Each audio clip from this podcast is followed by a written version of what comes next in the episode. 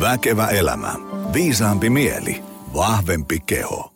No niin, erinomaisen, äärimmäisen mainiota ja erikoista Väkevä elämä podijaksoa just sulle.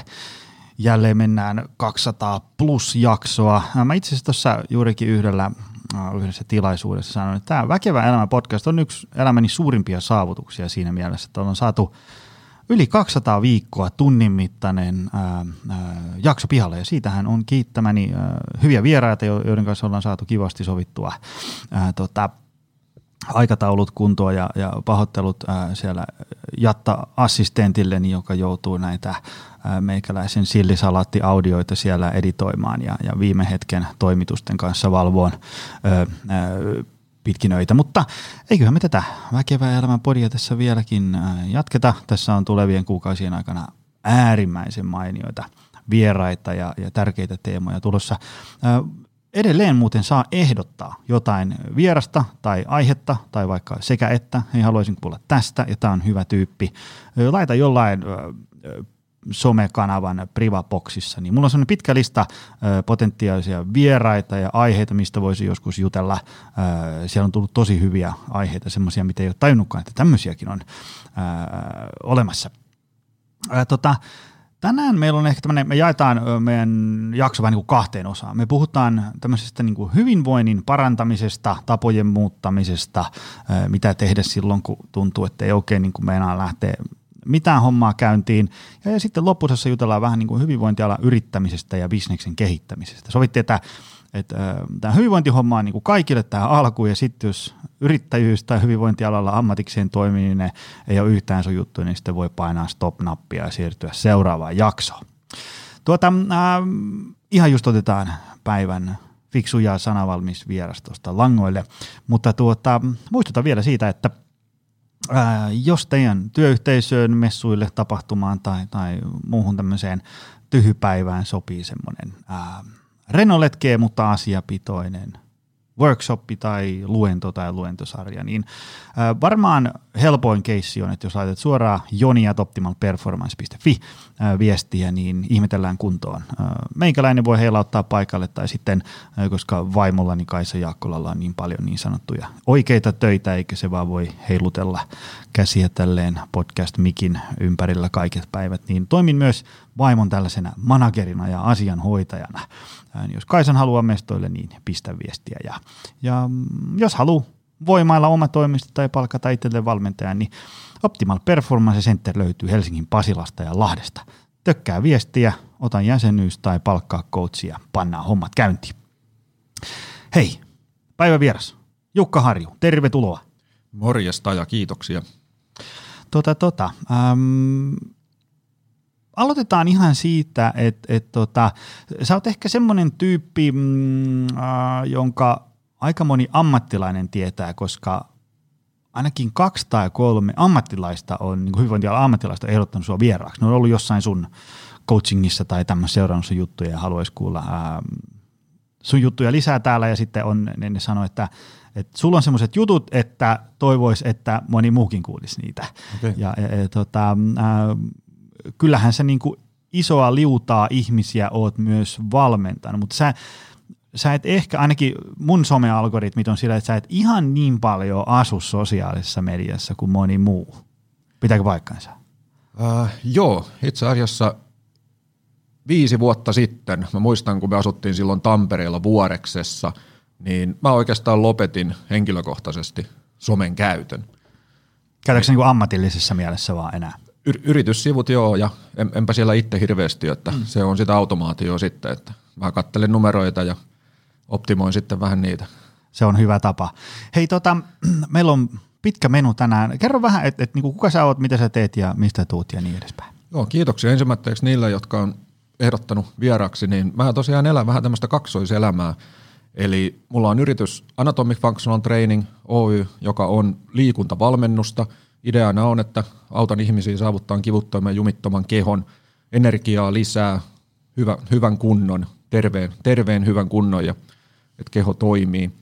Ja tota, sitten mulla on toinen yritys, Business Evolution Oy, missä toimin sitten business coachina, eli autan yrittäjiä tuotteistamaan ja markkinoimaan osaamistansa ja, Ja tota, tämmöisenä voisi sanoa, että näiden yritysten yhteisenä arvona on just tämmöinen niin kuin työn, oman henkilökohtaisen ajankäytön ja terveyden ja sosiaalisen elämän tasapaino. Eli mä en ole semmoinen 14 tuntia päivässä hustlaa ja euro, euroja vaan ja osakkeita ja muuta semmoista, mutta en, en myöskään ole tämmöinen neljän tunnin työviikko, vaan mä, mä teen ihan niin kuin 6-8 tunnin työpäivää, mutta tietysti sitten yritän saada mahdollisimman parhaat tulokset sillä ajalla.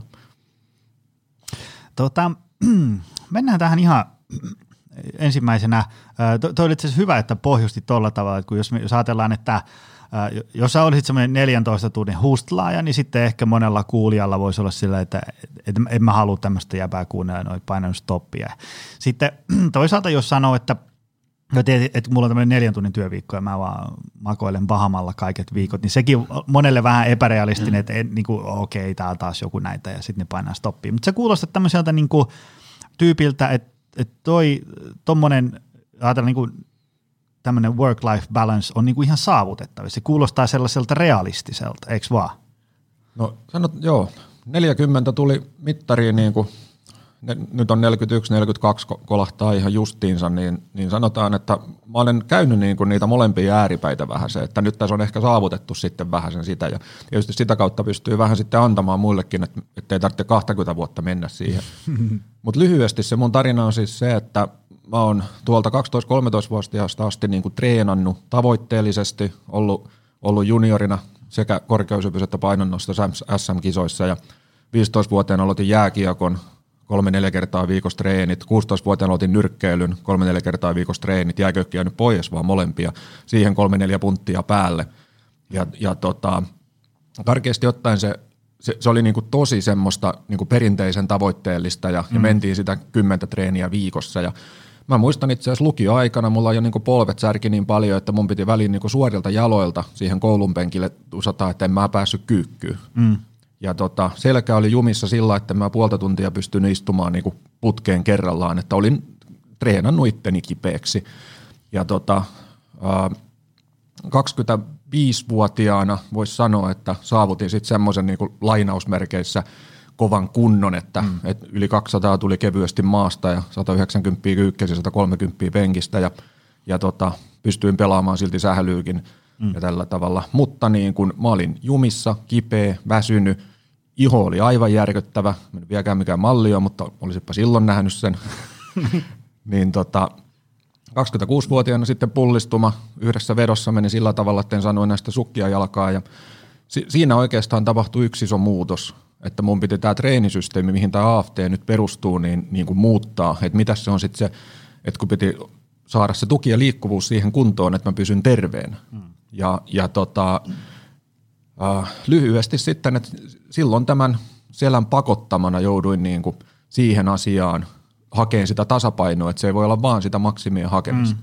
Ja 34-vuotiaana mä tein elämäni ensimmäisen spakaatin, ei mitään toivoa niin kuin sitä ennen ollut siihen. Voit kuvitella, että, mm-hmm. että vaikka mä mikään kisavoimanostaja ollut, mutta kumminkin jos tavallisena salia ei vetää yli 200, niin, niin tota, on siihen nyt muutama toisto tehty.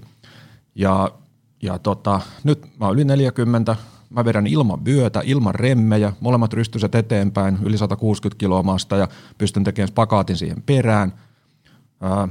Silloin kun mä olin niin sanotusti kovassa kunnossa, niin turkkilainen ylösnousu tuli just 20 kilon kahvakuulalla. Nyt se tulee isolla tangolla 35 kilolla ja lyön ja potkasen kovempaa kuin silloin. Mm. Ja tämä pitkälti tullut siitä, niin kun että, että on ottanut sitä tasapainoa, mm. niin keho toimii. Ja sitten lyhyesti jos tähän samaan ottaa, niin kun siinä edessä, vieressä meni tämä tää, niin tää työpuoli, mm. niin, niin siihen mä aloin niin syntyi tämmöistä samanlaista, että kyllä mä luin sen neljän tunnin työviikon ja sieltä, sieltä niin ottanut niitä ideoita, mutta, tota, mutta mä en kumminkaan halua maata missään. Mä haluan tehdä asioita, haluan tutkia näitä treeniohjelmia ja rakentaa niitä ja tutkia tätä bisnestä ja tehdä mm. sitä. Et, et sitä jos, jos mä saisin lottovoiton tai neljän tunnin työ, sitähän mä tekisin silti kahdeksan tuntia mm. Niin, tota, niin lyhyesti se bisnespuoli oli se, että kun mä aloitin, mä ajauduin niin kuin personal traineriksi 2004. Eli mä muutin Helsinkiin, mä siis Siikasista maatalosta kotosin, 2003 muutin Helsinkiin, musta piti tulla uh, uskonnon psykologia ja filosofian opettaja. Eli mä oon aloittanut Helsingin yliopiston teologisessa tiedekunnassa, mä oon lukenut filosofian, viestinnän, kirkkohistoria ja uskontotieteen perusopinnot, mutta sitten mä ajauduin niin kuin vähän vahingossa personal traineriksi. Mm. No sitten pari vuotta, niin mä en enää käynyt koulussa, vaan liikunta ala tuntui kiinnostavammalta, mutta bisnestä mä en osannut ollenkaan. Mm. Eli mä, mä tein sitä 14 tunnin työpäivää, että eka asiakas aamulla seitsemältä, seura- sitten illalla ohjasin ryhmäliikunta, eli mä lähdin aamulla kuudelta kotoa ja olin illalla yhdeksältä kotona. Kuulostaa niin, perinteiseltä. Juu. Et, et sitä mä painoin sen seitsemän vuotta, niin mä tiedän myös mitä se on. Mm. Ja, ja siitä sitten oikeastaan niin semmoisen pienen niin kuin uupumuksen kautta sitten siihen, että hei, miten tämä voisi mennä tasapainoisia ja fiksummin tämä, tämä niin kuin työelämäkin. Ja, ja sitten siellä lähti ottaa niin kuin fiksumpia kaavoja käyttöön, niin sitten oikeastaan päästy tähän, että, että tota, business on kasvanut. Ja, ja tota, mulla itse asiassa AFTlla on 42 000 asiakasta tällä hetkellä – ja, ja tuolla business coachingissa on vähän pienempi, se on paljon henkilökohtaisempaa, mutta sielläkin kumminkin silti satoja, satoja asiakkaita, niin että se, juu, voisi sanoa tämmöinen matka, matka on tässä käyty. Kyllä. Ja toi kuulostaa semmoiselta, jos ajatellaan, että, että, että tässä on nyt itse 12 vuotta messunut menee ja, ja on muutamia semmoisia ihmisiä, joita, joita valmensi silleen ihan siellä uran alkuajoilla – ja, ja, ja tota, sitten ollaan jotain Facebook-kavereita tai seuraa Instagramissa ja sitä kautta pysyy vähän niin kuin kärryillä, mitä siellä elämässä tapahtuu. Niin se on hauska sillä, että jos sä oot silloin kymmenen vuotta sitten alkoi valmentaa joka, jotain, joka oli vaikka 32, ja, ja sitten se oli tiedätkö, niin kuin arjessa aika vähän vastuita ja se oli tiedätkö, just tämmöinen aika samanlainen kuin sulla, että niin kuin nyt maksimoidaan niin kuin penkki ja haukka ja Cooper mm. ja tiedätkö, ollaan sellainen laskuvarjojääkäri ja, ja, ja sitten superkonsultti ja näin.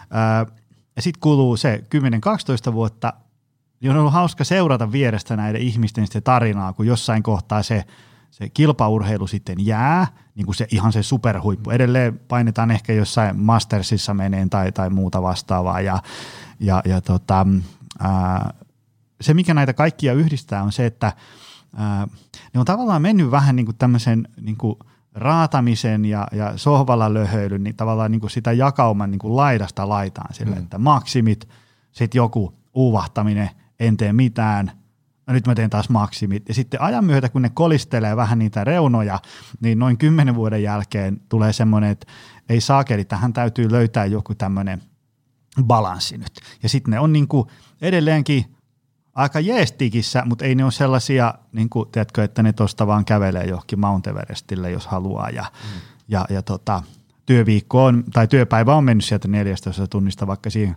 kahdeksaan ja, ja, ja niin edespäin. Kyllä se, se on aika lailla semmoista, ää, monelle semmoista tasapainon löytämistä. Tasapaino on tietysti tosi tämmöinen pörrönen teema ja mitä sekin nyt tarkoittaa, mutta, mutta tota, äm, sen mä oon huomannut monen, että siihen sitten päädytään kauan sen etsimiseen menee, mutta sitten kuitenkin lopulta.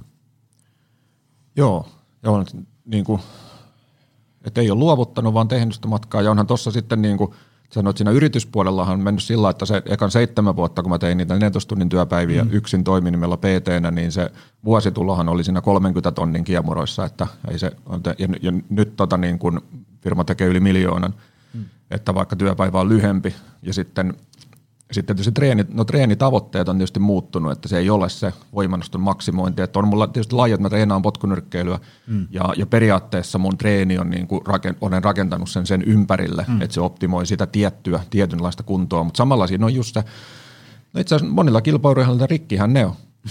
niin, niin sitä tässä pitkään tulee tehtyä, että et ei se enää tarvitsisi olla sillä tavalla – että urheilija ei tervettä päivää näe. Mm. Että kyllähän se voi olla tervekin. Ja sitten mm. jos sekä järjellä ajatellaan, että nykyaikaisesta näkökulmasta katsotaan, niin kyllähän sieltä jos itse asiassa terveydestäkin pidettäisiin huolta, niin saattaisi tulla jopa sitten ainakin pidempiä uria ja, mm. ja mahdollisesti jopa kovempia tuloksia.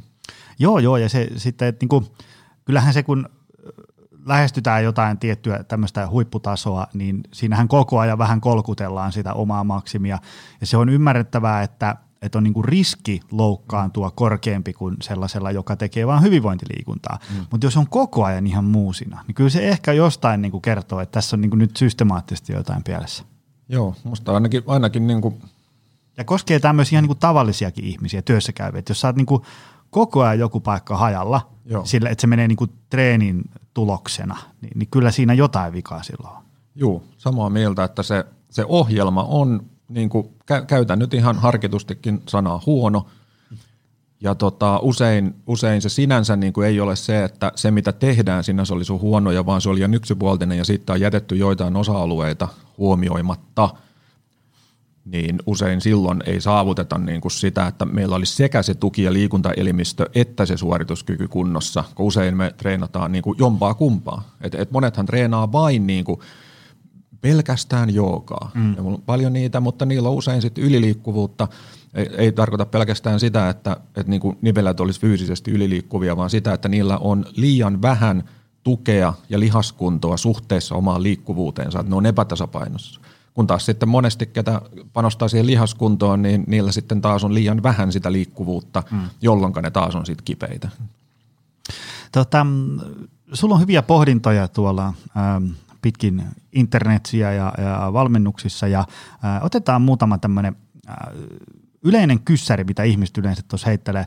Ähm, viimeksi tällä viikolla yhdellä työhyvinvointiluennolla oli sellainen äh, tyypillinen ja, ja, ja niin kuin painotan, että tosi ymmärrettävä kysymys, kun puhuttiin palautumisesta. Siis sillä tavalla, että, että, niin kuin, että me tiedetään, että uni on tärkeä homma ja unta voi parantaa tällä, tällä, tällä, tällä tavalla. Sitten olisi hyvä niin kuin valveilla oloajalla vähän, ettei me ihan niin kuin laikkapunaisena koko ajan, niin sitä voi parantaa tällä, tällä, tällä, tällä tavalla. Ja sitten käytiin läpi, että monesti niin kuin arjessa voi olla tämmöisiä. Sitten siinä tulee niin kuin aika paljon niitä asioita, että mitä voi tehdä. Tietysti kaikkia ei saa kerralla vietyä, eikä tarvikaan, mutta mitä voi tehdä. Niin sitten tuli kysymys, että että, tiedätkö, että nousi niin kuin käsi takarivistä ja, ja sitten tuli semmoinen, niin kuin, että, että et nyt, nyt sä kerrot, että mun pitää tehdä tota ja tota ja tota ja tota ja tota ja tota, että tiedätkö, kun mulla on jo tämä ja tämä ja tämä ja tämä, että millä ihmeellä mä teen nämä kaikki. No tietysti kaikkia ei tarvitse tehdä, mutta ähm, monella on semmoinen niin kuin ajatus, että ne monesti jopa tietääkin, että ol, olisi tärkeää panostaa vaikka ravintoliikunta, palautuminen, elämäntapoja yleensäkin, ähm, mutta kun ei pysty, ei ehdi. Ja, ja sitten ähm, mun on hy- se on mielenkiintoista keskustella sellaisten ihmisten kanssa, koska on itsekin ollut sellaisessa muodissa. Tiedätkö, kun on, on niin kuin riittävän paljon äh, niin kuin ruohoa potkurissa, sitä kestää kauan ja sitten vähän jotain stressikuormaa siihen päälle, pahimmassa tapauksessa paljon stressikuormaa päälle, niin, ihmiset, niin sitä tulee vähän, niin kuin meistä kaikista tulee vähän semmoisia näköalattomia ja sitten kaikki ongelmat on niin kuin ainakin neljä kertaa niin suuria kuin ne on suhteessa siihen, kun on vaikka nukkunut hyvin. Ja sitten kun tilanne on hyvin, niin pystyy katsoa ihan eri näkökulmasta. Ähm, mitkä on sun ajatukset siitä, että miten niitä asioita, niin tämmöisiä hyviä tekoja hyvinvoinnin näkökulmasta, saisi sinne arkeensa silloinkin, kun se tuntuu heittomerkeissä mahdottomalta? Tuossa käytit sanaa kuin näköalattomuus, niin mun mielestä siitä voisi lähteä, ja se oikeastaan jo aasinsilta tähän, mitä, mitä mä oon ajatellut ja lähtenyt tätä ratkaisemaan, niin, niin se on just se, että ensimmäiseksi se tavoite. Ja, ja nyt niin kuin meillä on hyvin usein mun mielestä vääränlainen niin kuin kaikusanalla tavoite, että siihen aina niin kuin liitetään automaattisesti sitten se järjetön suorittaminen. Mm. Niin, niin tavoitteen asettelu mun mielestä tehdään usein väärin, että se tehdään just näköalattomasti, että se tehdään yksipuolisesti ja, ja maksimaalisesti. Mm. Että siellä on niin jo lähtökohtaisesti vähän sellainen väärä juttu. Niin, niin mä lähtisin siihen, että mikä nyt, no ensimmäinen, minkä mä ottaisin, niin on esimerkiksi tämmöinen, että, että otetaan tunti aikaa ja, ja tota, jos sitä ei millään ehdi, niin laitetaan se kalenterista sitten vaikka, että ensi kuussa mm. jossain tuolla mä otan tunnin ja otan sen kalenterista sinne ja, ja mennään, otetaan kynä ja paperi, ei puhelinta eikä pädiä eikä muutakaan, ja tota, mennään niin kuin johonkin puistoon tai, tai tota rantaan tai johonkin, ja tunnin verran mietitään, että mitäs mä oikeasti haluan. Mm.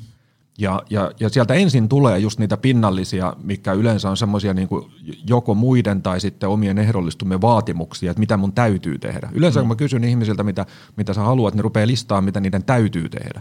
Mm. Eli ne on nimenomaan täysin hukassa siinä, että mitä mä oikeasti haluan. Ja sitten kun lähtee niitä, niitä tota tavoitteita listaamaan, niin, niin tota, sitten tuleekin tosiaan se, että mä haluan hirveän määrän asioita. Mm. Ja tässä tullaankin sitten siihen, että – että jos haluaa vaan hirveän määrän asioita ja kaikki heti mulle nyt, niin siitä automaattinen lopputuloksena, että eipä siitä sitten tuu muuta kuin stressiä. Mm. Eli tässähän on tämä pirun valinta ja sehän on meidän nykypäivänä, että kun aika paljon on mahdollisuuksia, mm. niin ihmiset hukkuu niihin mahdollisuuksiin. Eli se onkin niin kuin aika kova työ tehdä niitä päätöksiä ja valintoja, että mitä mä oikeasti haluan, että mä Mä en, jos haluaa kymmentä asiaa, niin okei, sitten ne voi laittaa, niin kuin mä sanon tällä tavalla, että laita asiat peräkkäin, älä päällekkäin. Mm. Että jos sulla on kymmenen tavoitetta, niin tämä toimii ihan treenissä, tämä niin kuin kausisuunnittelu, niin sitä pitäisi myös elämässä katsoa, että ei nyt hyvänen aika tehdä niitä kaikkea niin kuin päällekkäin, vaan, vaan tota, että jos mä oikeasti haluan nämä kaikki, niin tehdään sitten niin kuin peräkkäin niitä asioita ja tehdään niin kuin näitä valintoja. Mm.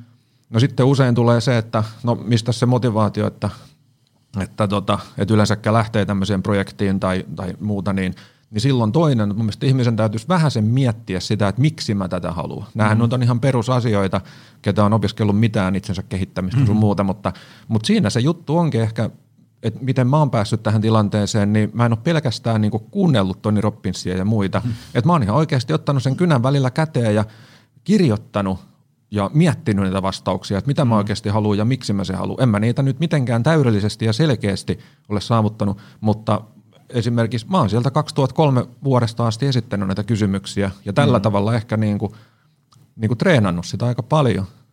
Ja tota, et, et siinä se yksi, että otetaankin just sitä näkökulmaa siihen, että mi, mihin ne oikeasti pitäisi niin kuin keskittyä. Joo, joo, ja se tota, kyllä se silleen tietää, että kun itsekin lukee joku, että, että niin kuin tekee jotain, asettaa jotain smart-tavoitteita tai kirkastelee arvoja, niin silloin on niin kuin helppo nyökytellä, että no just näin, näin, näin se pitää tehdä.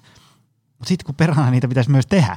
Ja, ja, tota, ää, ja sitten niin se, minkä takia mä usein kannustan ihmisiä niin kuin ehkä välttämään sellaista ihan loputonta ylianalysointia. Siis silleen, mm. niin että et ei aina tarvii mennä niin kuin viideksi viikoksi Tiibettiin etsiin elämän suuntaa. Joskus se voi olla joku tämmöinen tunti laiturin nokassa, sit saa niin kuin jotain, että nämä olisi mulle tärkeitä. Ja sitten aika nopeasti työrukkaset kouraa, koska se, äm, niin kuin mä oon nyt tässä muutamissa viime jaksoissa puhunut siitä, että, että se, niin kuin se kun sä voit niin kuin fyysisesti ja niin kuin kokemuksellisesti kokea, mikä vaikutus sillä on, niin, niin tota, ää, ää, se voi vakuuttaa tuhat kertaa enemmän kuin se, että vaikka lukee kirjaa tai pohtii mm. tai miettii tai niin, kelailee ja niin edespäin. Tämähän on monilla, että, että monet niin kuin käy seminaareissakin ihan hulluja määriä jatkuvasti eikä ikinä tee mitään. Mm. Et, et ne, ne hakee niin kuin semmoista, se on vähän niin kuin huume, että saadaan mm. sellainen hyvä fiilis siinä hetkellä, että tehdään. Eli ehdottomasti samaa mieltä, että loppujen lopuksi ihan itsen tuntemuksen – niin kuin saavuttaa vasta kun tekee asioita. Et, mm. Ja, ja sitten kun vähän tulee painetta ja vähän puristetaan, niin näkee mitä sieltä sisältä tulee. Ja, ja, ja että treeniähän se on. Eli mm. sanoin tarkoituksella ton tunti, enkä, mm. että mene, niin kuin tuossa oli hyvin Pasilla TV-sarjassa, että miten voi löytää itsensä Koalta Intiasta, jos on hukannut itsensä Pasilaan.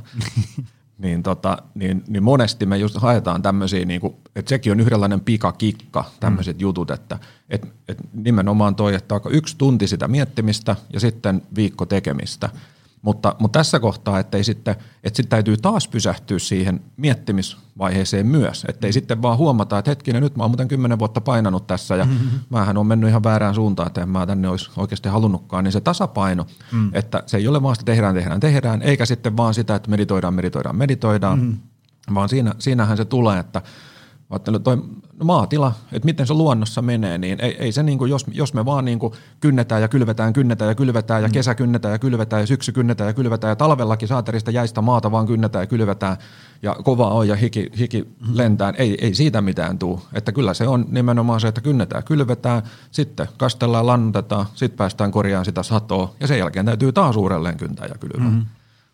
Joo, joo ja se tota, um, itsekin on aikamoinen, no jos ajatellaan mun paha tapa, mä, oon tämmöinen kirjat-junkie. Mä tiedätkö, ostelen ihan sikana kiinnostavia kirjoja ja ehkä yhden viidestä luen ja sit on erilaisia e-bookeja ja verkkokursseja kesken varmaan vaikka kuinka monta.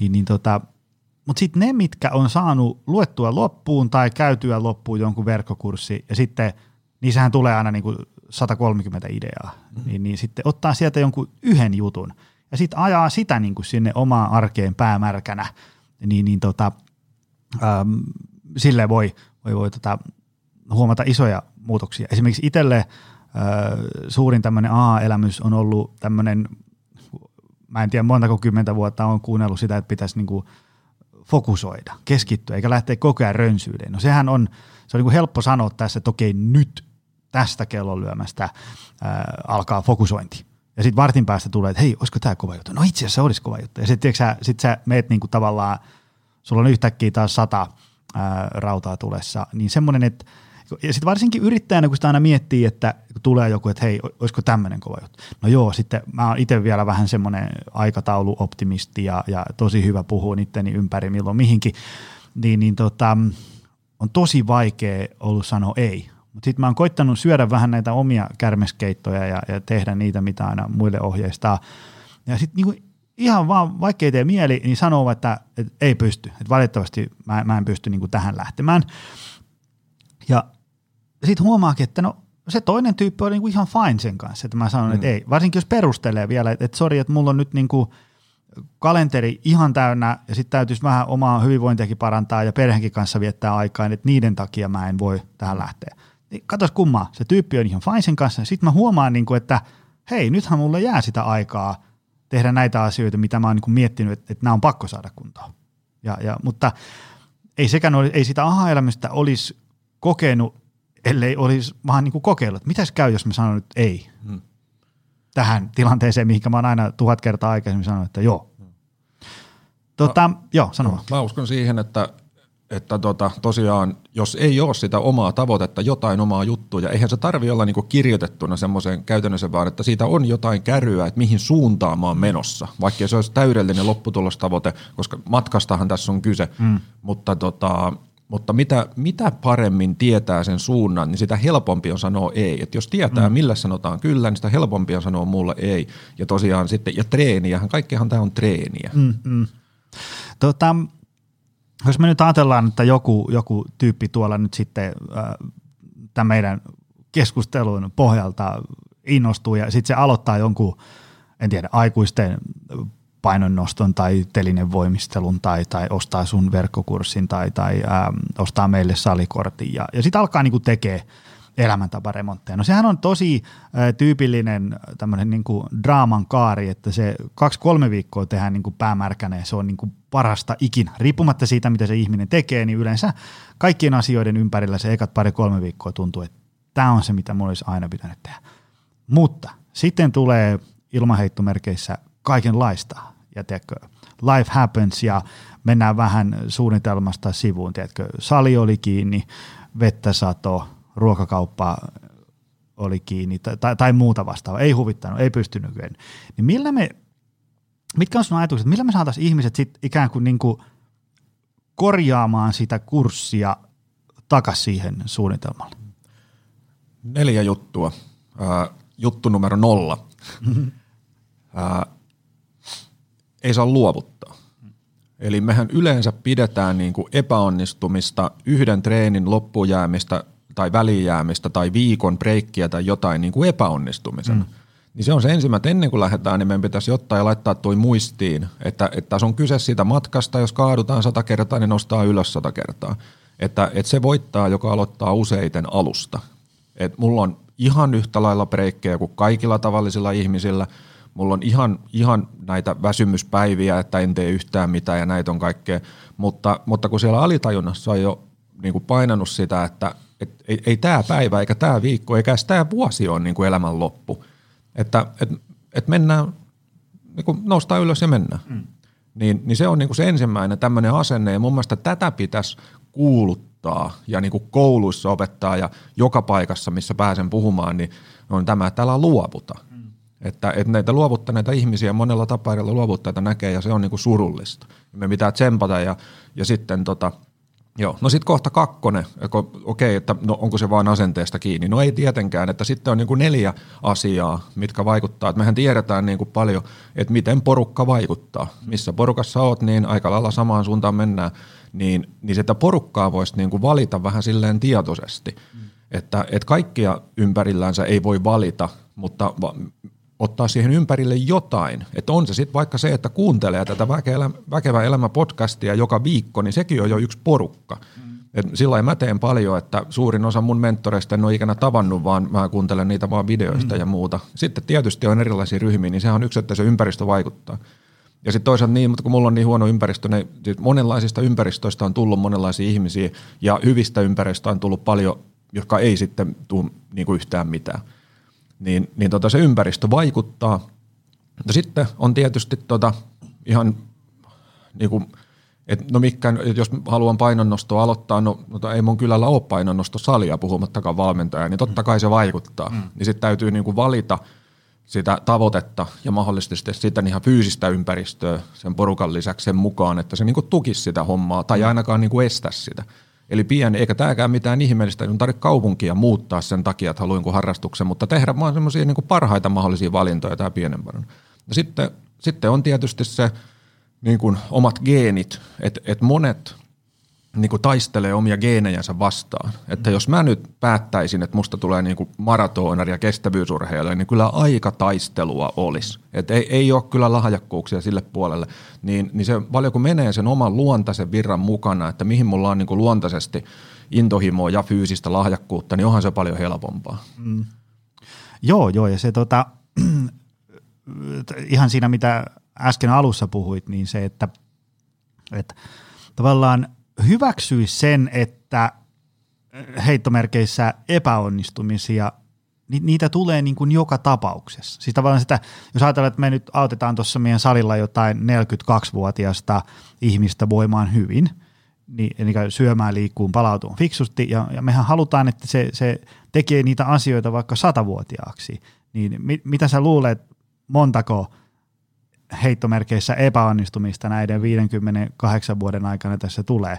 No tuhansia. Mm. Että jos se tavallaan aina kun asiat ei mene niin kuin sä suunnittelit, toteet, että mä oon tämmöinen sohvaperuna, että taas mun selkäranka antoi myöden, mm. niin tulee olemaan aika julmat 58 vuotta. Mutta jos sitä ottaa silleen, että ollaan jossain ehkä semmoisessa hyväksyvässä mindful hengessä, että aamulla herää ja ei kiinnosta yhtään lähteä – pyörällä töihin, niin ottaisi sen sillä, että, että no, tämä on aika normaali fiilis homo sapiens nisäkkäälle kokea tällaisessa niin kuin, pimeässä lokakuisessa aamussa 7.30, että ei oikein huvita. Mm. Mutta voisinko mä silti mennä? Mm. Ja sitten niin kuin tavallaan, että no mä nyt menen tonne pyörävarastoon ja, ja otan sieltä fillaria ja lähden polkemaan ja, ja eiköhän se siitä lähde. Ja, ja tota, ähm, se, mitä, mitä tuossa just sanoit, niin, niin, niin tota, sitä ettei luovuta.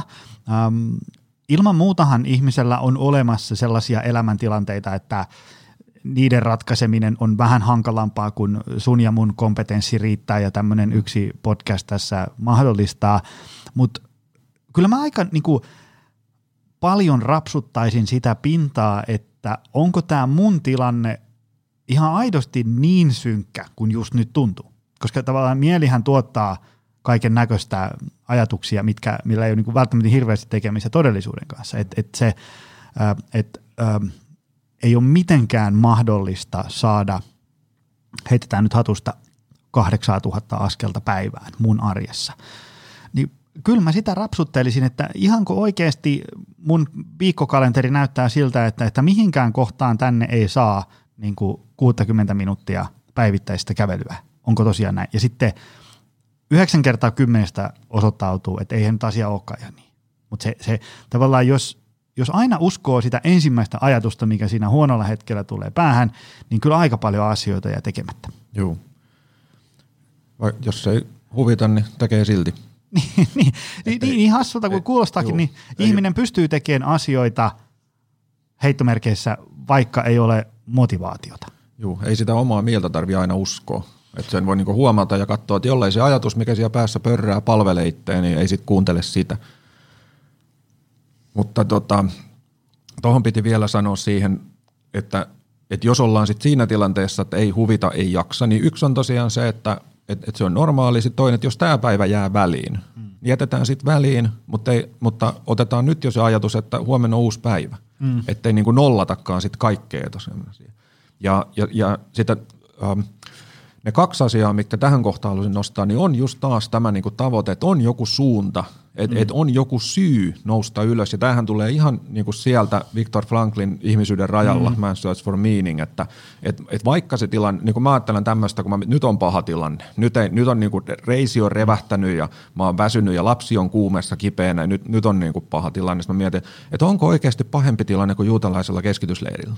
Mm. Ja jos sielläkin, sielläkin porukka löysi merkitystä ja menee toimeen, mietin, että ehkä mulla nyt ei sitten niin paha ole, niin se on yksi. Toiset ei tykkää, että ne masentuu tämmöisestä esimerkistä mm. ja muuta, niin tota, mutta on itsellä niin kuin, e, se tavoite, se suunta, se joku syy, niin pitäisi olla asetettu etukäteen, mm. vaikka ei siinä paskassa tilanteessa jaksa niin kuin nousta semmoisia, vaan se pitäisi olla kirjoitettuna ja assosioituna ja kuvitettuna johonkin, että et, et sieltä tulee sitä. Mm. Ja tota, mutta sitten toinen, minkä haluan nostaa esille, niin on, että meidän kulttuurissa on nyt vähän niin kuin tämä kaikki mulle heti nyt, että et ihan käytännön esimerkki, että kun mä näytän jonkun liikkuvuusliikkeen, niin ihmiset niin kuin sanoo, että, että en mä pääse tuohon, että en mä voi tehdä. Mä että niin kuin ajattelit, että mä oon treenannut tätä nyt 11 vuotta niin kuin ammatikseni ja sun pitäisi mm. ensimmäisellä yrittämällä päästä tähän samaan kuin minä. Eli ihmiset ei ymmärrä, niin kuin, jos ihan suoraan liikunnasta puhutaan, niin ihmisillä on hukkunut, mitä on treenaaminen. Mm.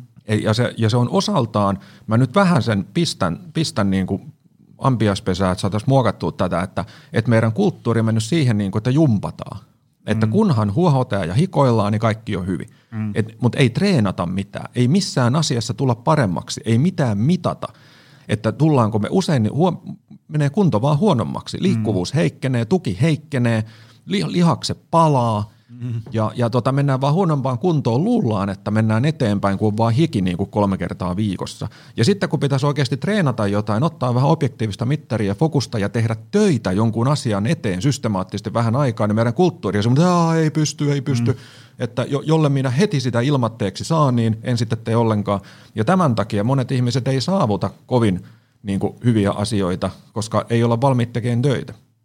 Joo, joo, ja sitten se kun äm, ihmisellä on jotain ä, tapoja ja tottumuksia arjessaan. On se sitten, että et, syödään fiksusti tai syödään ei fiksusti ja on hyvä mm. ateriarytmi tai huono ateriarytmi ja liikutaan tai ei liikuta ja palaudutaan tai ei palauduta, niin kaikilla niillä tavoillahan on ollut niin kuin vuosia aikaa juurtua sinne mm. niin kuin tavallaan, että näin tämä mun arki pyörii, niin kyllä se täytyy ymmärtää, että ei se siitä niin kuin siitä viikossa muutu.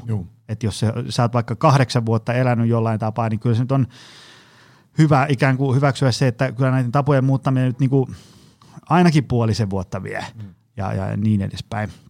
Ja muutenkin semmoinen, kyllä kaikki sellainen, ähm, tietysti se on, on hyvä miettiä ne, miten syö, liikkuu ja palautuu niin, että se ei ole ihan niin kuin käsittämättömän ylitsepääsemättömän hankalaa sun mm. arjessa, mutta kuitenkin hyväksyä se, että äm, ei modernissa maailmassa sillain helposti niin kuin vahingossa hyvään kuntoon päädy. Varsinkin jos sä oot semmoinen tiedätkö, kehä ykkösen sisällä tietotyötä tekevä tyyppi, joka tilaa Safkat-applikaatiolla ja ei hengästy kertaakaan viikossa, niin kyllä se silloin vaatii, että, että täytyy ehkä vetästä lenkkairit jalkaan silloinkin, kun ei huvita ja, ja, ja lähtee tekemään. Et se, se, se hyvinvointi ei onnistu oikein niin kuin kummassakaan ääripäässä siitä, että, että runnotaan meneen mahdotonta skenaarioa, mutta ei myöskään niin, että voi olla jalat pöydällä ja ei tule hiki ja sitten kaikki menee mahtavasti.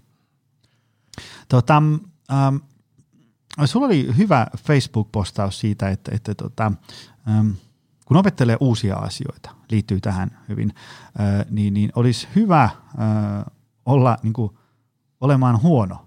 Mitä se tarkoittaa? Se oli, mä luin sen lauseen, mä ajattelin, no mikä tämä nyt on. Niin. Sitten se lause, itse se ajatus oli tosi hyvä. Joo, se oikeastaan kiteyttää, jos tämmöistä puhuttiin, että, tai tästä treenaamisesta, että kun aloitetaan jotain, teen jotain ensimmäistä kertaa, niin hyväksyisi sen, että olen siinä huono. Että, että se ei tuu, että mä olen automaattisesti hyvä jossakin ja teen saman kuin joku muu ilman, että mun täytyy treenata sitä. Niin, niin lähtökohtaisesti hyväksyisi sen, että, että minä yritän tätä monta kertaa ja aluksi se menee huonosti. Mutta en luovuta, vaan se on ihan normaalia, yritän silti ja tämän yrityksen kautta kehityn siinä. Et on se vaikka se, että otetaan 15 minuutin kävely hmm. kolme kertaa viikossa, lähdetään vaikka siitä, niin sekin epäonnistuu varmaan monilla Mutta just se, että se, okei se epäonnistui, meni huonosti, ei haittaa, yritetään uusiksi, katsotaan ensi viikolla, saataisiko vaikka kaksi niitä tehtyä. Ja sitten kun saadaan kolme kertaa 15 tehtyä, niin otetaan pienet voiton kahvit ja mm-hmm. onnitella ittenä mittemme. Ja tota, niin kuin hyväksytään tämä ja oikeastaan palaan siihen, kun sanoin, että, että meillä on vähän tätä kaikki heti mulla nyt kulttuuri, että ei olla valmiit tekemään töitä, että mulla pitäisi olla jo hyvä tässä. Mm. Ja sit, sitten kun maailma ei mene sillä tavalla, että olet hyvä kaikessa automaattisesti, vaan se vaatii treeniä, niin, niin tota, tätä ajatusta pitäisi niin kuin kasvattaa ja ymmärtää, että ihmiset ymmärtää, että asioiden eteen pitää tehdä töitä, mutta ei se työnteko ole taas sitten just sitä, että no joka päivä on, pitää vain keskittyä tähän. Ei kun se on just tätä, että esimerkiksi kolme kertaa viikossa 15, sitten kun se on saavutettu, niin katsotaan saataisiko vaikka kolme kertaa 30 minuuttia tai jotakin, että se systemaattisuus.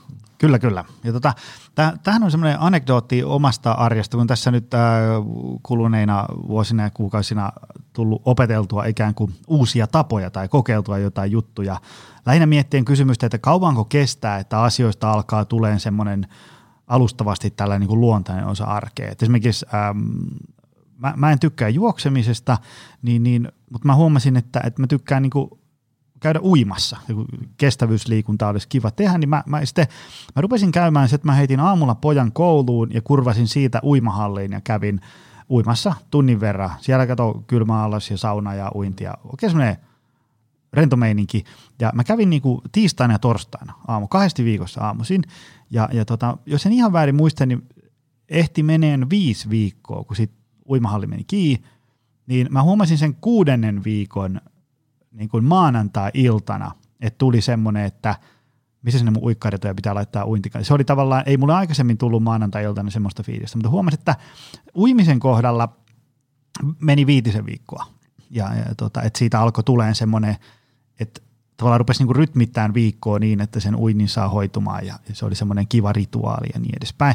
Ja sitten kun tuossa haastettiin tuohon kuukauden mittaiseen vegaanihaasteeseen, kun mä kokeilin sitä niin, niin tietysti se tarkoittaa että kun syö vaikka viisi ateriaa päivässä, niin joka päivä viisi kertaa piti pysähtyä, että no mitäs vegaaniruokaa nyt laitetaan, niin kyllä se kuukauden jälkeen oli semmoinen, että kun meni kauppaan, niin ei mennytkään sinne jauhelihahyllylle, vaan, vaan meni kattoon sitä niin kuin, äh, soijajugurttia ja niin edespäin. Et, et kuukaudessa, kuukaudessa jaksaisi runnoa menee, niin, niin tota, äh, asioista ainakin mun kohdalla alkaa tuleen vähän jo alustavasti semmoinen niin kuin uusi osa arkea ja ne vanhat asiat alkaa jäämään sinne taustalle. Aikaa vielä aina, aina jonkun verran. Sitten yksi, minkä tuohon ottaisin näkökulmaksi, niin on se, että, että oltaisiin myös niin kuin niin kuin objektiivisen sen suhteen, että toimiiko tämä, mitä mä teen. Mm, Esimerkiksi mm. jos mä haluan kardiokuntoni parantaa ja sitten mä otan niin kuin ohjelman, että mä lähden tuosta nyt niin kuin hölkkäämään ja aloitan 30 minuuttia, siitä 40 minuuttia ja tavoittelen sitä 60 minuutin hölkkää, niin ei toimi. Mm. Ei, ei, ole niin kuin, A, ei ole mun solukkoa varten geneettisesti eikä kiinnosta. Esimerkiksi mun kardio on sitä – kuulostaa niin kuin hassulta ja tämä ei ole pointti, että muiden pitäisi tehdä sama, vaan muiden pitäisi etsiä se oma. Esimerkiksi mun kardio on, paitsi se on potkunyrkkeilyä, niin, mutta se, no, se on sen verran rankkaa, että ei voi monta kertaa viikossa pystyä eikä sieltä tule peruskuntoon ja sitten se vaatii sen tietyn ajan ja porukan sun muuta ei onnistu, niin mä ajan urheilukentälle autolla mm. ja, tota, ja menen sinne kentälle ja ensin mä kävelen sen kentän kolme kertaa ympäri, eli siinä tulee niin kuin 1,2 kilometriä kävelyä ja sitten mä rupean ottaa sen vetoja. Ja. Ja, ja ne on aluksi, en mä täysillä ota mitään sataisen maksimeita, vaan mä otan niinku semmoista rennon nopeeta hölkkää. Mm. Sataisen, sitten mä kävelen takaisin, otan taas sataisen, niin siinä mulla menee helposti tunti. Ja sitten mä kuuntelen siinä samalla jotain ja joskus laitan jotain viestejä samalla sun muuta siinä, kun odottelen, odottelen sitä palautumista. Niin tota, ja, ja sitten toinen, että monille niin otetaan joku treeniohjelma, mikä pitäisi olla hyvä. Mm. Mutta sitten niin kuin neljän viikon päästä, kun se pitäisi olla niin kuin vähän jo automaatio, niin se onkin vaan vaikeampi ja vaikeampi. Eli se on vetänytkin mm. kehoa huonompaan mm. tilaan. Eli siellä on ollut liikaa kuormaa, sit, tai se frekvenssi on ollut väärä, tai, tai sitten sieltä puuttuu tosiaan ne palauttavat osiot, että se ohjelma on vaan niin kuin huono, että, että sitten joutuu vaan ikään kuin tahdonvoimaa käyttää enemmän ja enemmän ja hakkaa päätänsä sitä vastaan, niin pitäisi olla myös se, ja se, minkä mä oon huomannut, minkä kanssa teen pääasiassa töitä, No tähän voi heittää se yhden konkreettisen vinkin, minkä mä oon kokenut annata, että jos meillä on 60 minuutin treeni ja, ja tota, ollaan niin kuin, no va, vaikka oltaisiin parikymppisiä, että hormonit hyrrää vielä ja palautumiseen ei tarvitse hirveästi ajatella, niin siltikin sen kokonais kehon toiminnan kannalta ja pitkäikäisyyden kannalta, niin karkeasti ottaen mä, niin kuin ensimmäinen jako olisi se, että 15 minuuttia on valmistava osio. Et se on liikkuvuus ja tukiharjoittelua ja sitten ihan, että sykkeet ei käy yli 70 prosentin eikä kuormat käy lähelläkään niin kuin mm ei edes 60 prosenttia sen eka 15 minuutin aikana, vaan siinä harjoitetaan niitä osa-alueita. Sitten siinä on puoli tuntia niin kuin se varsinainen, voisi sanoa niin kuin se treeniosio, missä sitten käydään siellä, mitä se treeniohjelma sitten siinä sanoo. Ja sitten 15 minuuttia on taas niin kuin sit palauttelevaa osioa, että se on taas tuki- ja liikkuvuustreeni. Ja mä yleensä teen itse 20 plus 20 plus 20, että en mä treenaa kuin 20 minuuttia sitä lainausmerkeissä kovaa osioa. Mm. Ja sen takia, kun se on automaattisesti sisäänkirjoitettu ne 70 prosentin ja alle tehtävät treenit, missä mä teen aktiivisia, dynaamisia liikkuvuuksia, aktivoin mun lihastoimintaketjuja, niin, niin se keho on hyvässä kunnossa. Niin, tota, niin toi, että se integroitaisiin niinku siihen treeniin. Ja totta kai se tietysti, kun siitä on vähän niin kuin tullut, että nauttii siitä, kun keho liikkuu vapaasti ja siellä jumissa sun muuta, niin mm. esimerkiksi mulla oli eilen kyykkypäivä, niin totta kai se menee se keho jumiin ja nyt on niin kuin tuntuu takareisissä ja perseessä, niin, niin kun on tehnyt tarpeeksi sitä juttua, niin siitä on tullut just tämä automaatio, että hei mä haluankin, että tämä on auki, joten mä aamulla mm. otan sen rullan mm. ja samalla kun mä hörpin kahvia, niin mä juokkaan sitä istuen pöydän vieressä, mm. vaan mä juon sen olohuoneen matolla rullaillen. Juuri näin. Siinä kasa ajatuksia tota, ähm, hyvinvointiin ja, ja otetaan se bisnesosio, mistä tota, lupailinkin tuossa alussa. Tota, kerro niin kuin lyhyesti, minkälaisia valmennuksia sulla on? Mitä ne sisältää, miten toimii verkossa livenä, mitä? Joo, tämä lähti käytännössä kans niinku ajautumalla. Eli niin kuin toi PT-hommakin lähti, että yksi asiakas tuli ja sitten tuli toinen ja sitten ikänä ajatellut PT, niin en, enpä ole ajatellut business coachiksi – lähtee. Mutta se meni siitä, että kun mä sain sen oman bisneksen toimimaan, eli karkeasti ottaen 2012, kun mä tuotteisin ensimmäisen ryhmävalmennuksen siitä eteenpäin, olisiko ollut 2015-2016, kun tein ensimmäisen verkkovalmennuksen, niin siinä kohtaan niin rupes kollegat kyseleen, että hei, voiko ottaa muokia, voiko ottaa muokia ja niin päin pois. Ja sitten mä ensin vaan niin neuvoja autoin ilmatteeksi. Sitten sit jossain kohtaa mä tein niin semmoisen, että hei, mä otan nyt tämmöisen koko päivän, että että tota, et tulkaa tänne koko päiväksi, niin käydään tätä juttua läpi. Ja, ja tota, siinä taisi olla joku nimellinen hinta, joitain kymppejä tai jotain, ja porukka tuli. Ja se oli niin sattu ensimmäinen business bootcamp. Eli, eli sitten mä vaan aloin pitää tämmöisiä yhden päivän seminaaria business bootcampiin, missä mä opetan nämä viisi steppiä, millä mä itse tämän homman niin kuin kasasin. Ja pääsin sieltä 30 tonnia vuodessa, 14 tuntia päivässä. Ensin, ennen mitään verkkovalmennuksia 2012 pääsin 100 000 euron vuoteen – ja, ja siihen alle kahdeksan tunnin työpäivää. Niin tota, se niin kuin lähti siitä ja nyt ää, 2020 vuoteen ennen koronaan asti mä oon pitänyt säännöllisesti niitä Business Bootcamp-seminaareja. Nyt niitä ei ole koronan takia ollut vähän aikaa, mutta se sama materiaali on verkkokurssina.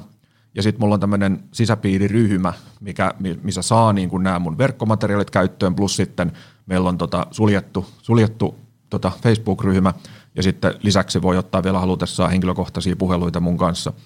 Mutta karkeasti ottaen se on niin kuin, että mä opetan tämän systeemin ja sitten mulla on tukea sen systeemin niin kuin käytäntöön laittamiseen. Tota, mikä on sun mielestä suurimmat virheet, mitä hyvinvointialan yrittäjät tekee, jos ajatellaan, että ne haluaisi tehdä siitä itselleen niin kuin heittomerkeissä menestyksekkään uran, eli äh, on hyvä leipä pöydässä, äh, työviikon pituus on kohtuullinen ja, ja, ja se on mielekästä ja mukavaa. Ja tietysti, että asiakkaatkin saa tuloksia. Mitkä on sun mielestä suurimmat virheet? Aletaan mistä virheistä ensin.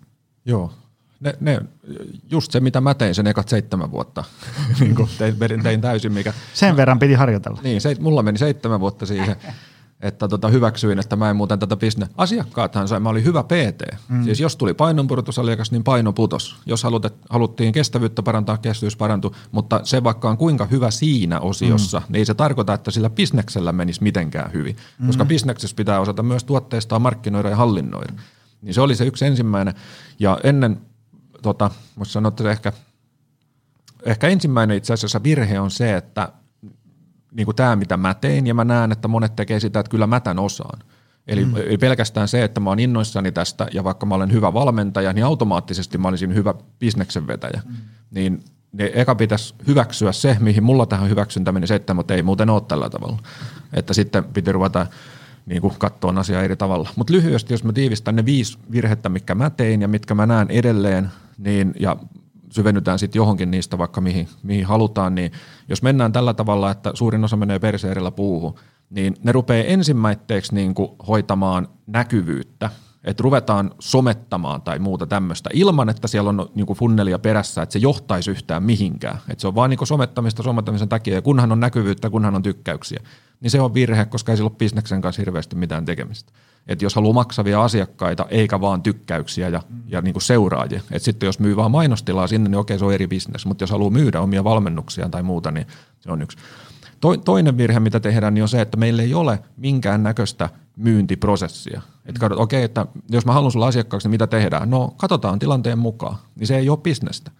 Ja, ja siihen hukkuu hirveä määrä aikaa ja vaivaa ja, ja ketä, niin kuin monet ei kiinnostakaan, jos sitä täytyy vaan mennä katselemaan. Ajattele, kun menisit autokauppaan ja kysyt, kysyttäisiin, hei, mikä tämä auto vuosimalli on? 2010-2020. Paljon maksaa? 20 sataan tonnia. Että kyllä sille hinta keksitään. Paljon on ajettu? 100-200 000. Ei, kyllä, kyllä se täytyy tarkkaan niin kuin tietää se asia. No sitten Kolmas virhe niin on se just se, että meillä on vaan joku yksi kanava, että meillä nettisivut möllöttää netissä, tai sitten meillä on pelkkä joku Facebook-sivu tai jotakin, mutta ei ole oikeasti semmoista systeemiä, että mistä ne asiakkaat törmäävät sinuun, mm. tulevat sinne myyntiprosessiin, tutustuvat sinun palveluntarjontaan, ottavat yhteyttä ja muuttuvat siitä asiakkaiksi. Neljäs virhe on se, että myydään vaan omaa aikaa tunti tunnilta. Mm että jos siinä menestyy, niin kuin mäkin menestyin, niin sitten ollaan 14 tuntia päivää töissä ja burnoutissa. Ja, ja sitten viimeinen virhe on se, että spesialisoidutaan niin kymmenen eri asiaa. Että olen spesialisoitunut tähän, tähän, tähän, tähän, tähän, tähän ja tähän ja tähän ja tähän. Niin ensimmäiseksi jo kertoo asiakkaalle, että ei tämä tyyppi muuten oikeasti ole spesialisoitunut mitään, koska toi on spesialisoituminen vastakohta, että se tekee kymmentä eri asiaa. Eli jos nämä käännetään nopeasti toisinpäin, niin ensimmäinen on se, että valitaan, eli mä tein 2003 ja 2011 kaikkea, painohallintaa, voimaa, kestävyyttä, ruokavalioita, kaikkia. 2012 mä rupesin tekemään vain tuki- ja liikkuvuuspainotteista oman kehon treeniä työihmisille, jotka haluaa olla energisempiä ja terveempiä. Hmm. Ja tuplasin tuloni oikeastaan saman tien. Niin se on yksi, että valitaan se alue, missä me tehdään. Sen jälkeen mä en myynyt vaan tunti tunnilta omaa aikaani, vaan tuotteistin sen ensin ryhmäpalveluksi, myöhemmin myös verkoksi. Ja tässä tulee pakko sanoa, mutta että muahan pidetään, että Jukka on verkkovalmentaja. Ei, Jukka on verkkovalmentaja. Se on valmentaja, joka tekee niin yksi one-on-one coachingia, mulla on yksilö valmennettavia, mm. mä teen, vedän ryhmiä ja mulla on verkkoa ja mulla on lisätuotteita. Mm. Ja se on ne, miten yrityksen pitäisikin toimia, että mun osaaminen on paketoitu erilaisiin kategorioihin. Mm. Ja, tota, ja sitten ne kanavat, eli rakennetaan se, että okei, suhu voi törmätä somesta, josta ne tulee sun nettisivulle, josta ne tulee sun sähköpostilistalle, josta, ne, josta sitten tulee kontakti ja lähdetään siihen eteenpäin. Et vaikka niin kuin perus funnel. Ja, tota, ja sitten meillä on niin kuin oikeasti, että tällä tuotteella on hinta ja se maksaa näin ja näin se ostetaan. Et siinä on selkeä prosessi. Ja sitten viimeiseksi se markkinointi, että se ei ole sitä vaan, että sometusta sometuksen takia, vaan siellä on niinku pointti. Että mm, siellä on siinä on sellainen punainen lanka. Nimenomaan. Että et mä, mm. mä somentan tällä tavalla ja tähtään sillä tähän. Juu. Sen sijaan, että sä niinku haulikolla ammuskelet. Joo, että niinku toisena päivänä, jos mä nyt myyn tätä mun tuki- ja liikkuvuusvalmennusta, niin mä en silloin maanantaina puhu penkkimaksimista ja sitten tiistaina puhu niin kuin, äh, siitä poikittaisen vatsaliaksen aktivoinnista ja muuta, vaan, vaan mä, mä sometan siitä mun alueesta, mm. niin sillä tavalla mä, a, ihmiset ymmärtää sen, että mikä toi tyyppi on, mitä se tekee, mä positioin itseni siihen ja, ja tietysti itse niin kuin pakotan itseni syventymään siihen mun alueeseen. Mm. Joo, joo, ja tuosta on itse asiassa, äh, olikohan se äh, John Berardin semmoisessa mainiossa kirjassa äh, Changemaker, mä laitan sen tonne tota, äh, show, show notesihin, äh, siinä oli hyvä siitä, että, että varsinkin silloin kun aloittelee, niin, niin kannattaisi mennä ikään kuin joku kulma edellä. Tiedätkö, että sillä, että sä et ole, niin kuin, sä et ole kaikkien alojen kaikki mahdollinen asiantuntija, vaan, vaan sä oot niin kuin, koittaisit tehdä itse tunnetuksi vaikka, mä heitän nyt hatusta, selkäspesialistina tai, tai painonpudotuksen erikoisosaajana tai, tai voimanostospesialistina, näin, tavallaan niin kuin markkinoit itseesi semmoisella, sometat siitä johdonmukaisesti, paukutat mainoksia menee, vedät sen teeman workshoppeja. Ja tietysti siellä sun valmennuksessa sä voit sitten sisällä puhua ravinnosta, unirytmistä ja tämmöisestä, mutta tavallaan, että sä tulisit aluksi tunnetuksi jonkun tietyn asian erikoisosaajana, ja sitten kun sulla on paljon asiakkaita leipää pöydässä. Sitten voi ruveta vähän niin kuin laajentamaan sitä, sitä repertuaaria. Voi, sitä voi ruveta laajentaa. Sitten toinen, että mä olen edelleen, niin kuin, vaikka mä, mulla on asiakkaina tosiaan SM-tason kamppailijoita, ja, ja tota niin, niin en mä niille kamppailutaktiikkaa valmenna. Mm, mä val- mun spesialiteetti on tuki ja liikkuvuus, lihastoimintaketjut. Mä valmennan tukea ja liikkuvuutta SM-tason kamppailijoille, jotka haluaa olla kansainvälisen taloudellisella huipulla. Mä mm. teen samaa jääkiekkoilijoille – on todennut useita liikakiekkoilijoita ja Patrikkiakin lainetta ennen kuin se lähti mm. NHL, niin katsottiin sen polveen ja muuta.